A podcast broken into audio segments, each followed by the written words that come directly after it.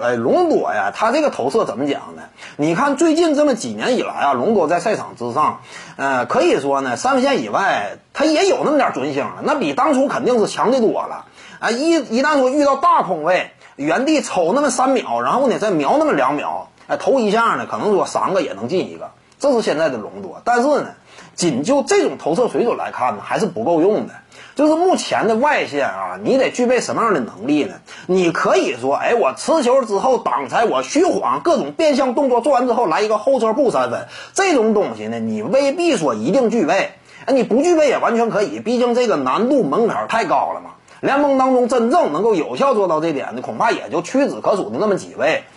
斯蒂芬·库里、詹姆斯·哈登、凯瑞·欧文以及达米安·利拉德，恐怕也就这么少数寥寥数人而已。所以隆多来讲，你做不到这点无所谓，但是起码你应该能做到哪一点呢？那就是接球之后啊不犹豫，而且呢，哪怕面对对方一定的防守和干扰，你也能够完成出手，呃，打出投出一定的基础的效率。你能够做到这点的话也是可以，但是目前来看，隆多做不到这点。就是他接球之后啊，除非面对一个大空位，他得有时间瞄篮，他得有时间犹豫、选择、调整肢体动作，最后投这么一下，三个球能进一个。你这样说传到他手里，他毫不犹豫面对对方一两米左右有防守圈干扰，心里不是这个完全处在安稳的状态之下，他投篮还是没谱的。你要说仅就这种目前投篮能力来讲，那还是白费，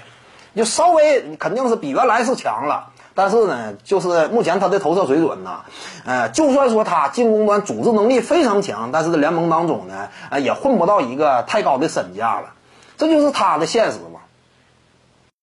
各位观众要是有兴趣呢，可以搜索徐静宇微信公众号，咱们一块聊体育，中南体育独到见解就是语说体育，欢迎各位光临指导。